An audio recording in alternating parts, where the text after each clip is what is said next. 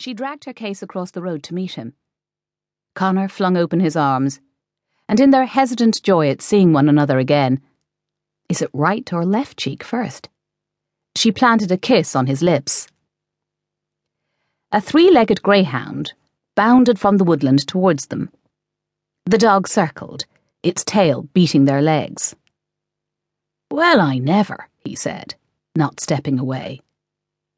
Still like strawberries for breakfast, eh?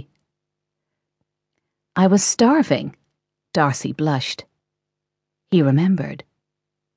She reached down to smooth the hard silken head of the dog. Taxi, plane, train, and bus to get here, and not a decent thing to eat between San Francisco and Kenmare. Hole in the market there, he said. Would you look at you? Connor Ricci, running. New leaf, he said, grinning. But she sensed there was a vulnerability to him she'd not seen before. You probably heard. I'm sorry. She held his gaze. How are you? Better. Much better. He wiped his brow with the arm of his grey hoodie and laughed. I'm getting there, day at a time. Now, will I help you with that? He took hold of her case, dragging it along behind him. She noticed the faint tan line on his finger where his wedding ring had been. Tell me all about your adventures, Darcy Hughes. What's with the accent? California, she said, glancing at him. See, they still haven't knocked your Dublin accent out of you.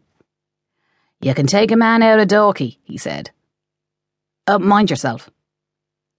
A blacked out Range Rover sped along the driveway towards them. He shielded Darcy, taking the brunt of the muddy water splashed up at them. Feckin' Egypt, he said, brushing down his splattered t shirt.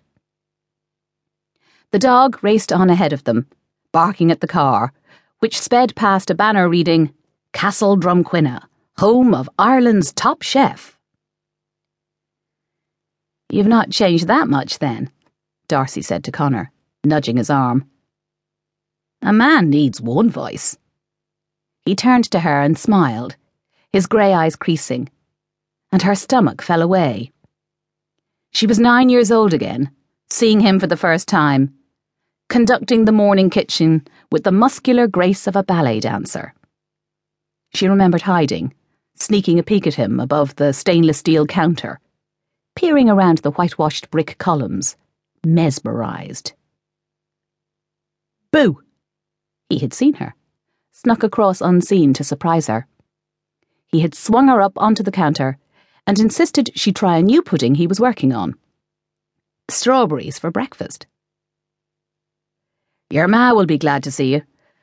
And God knows I could do with some help around the place with her out of action, he said, the suitcase trundling along the gravel drive behind them. Have you spoken to her? Briefly. How is she? The same. Just slightly more difficult now she's in constant pain. But she's resting in bed.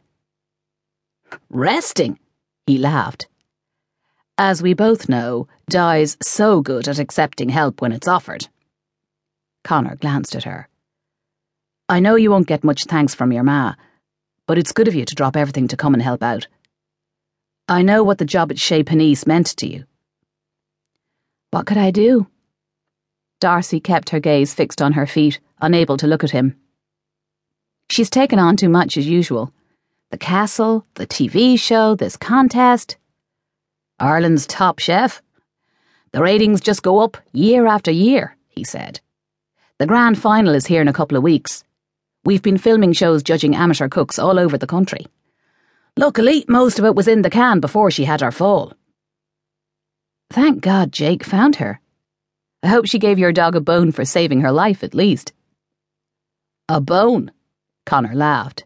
A bone, he said, imitating Diana's cut glass vowels. He'd be lucky. Makes good stock, does a bone. They rounded the curve of the driveway, and the castle stood before them, the grounds falling away to where the sky met the water. A shimmering land of gold and green and blue fringed with pastel coloured mountains.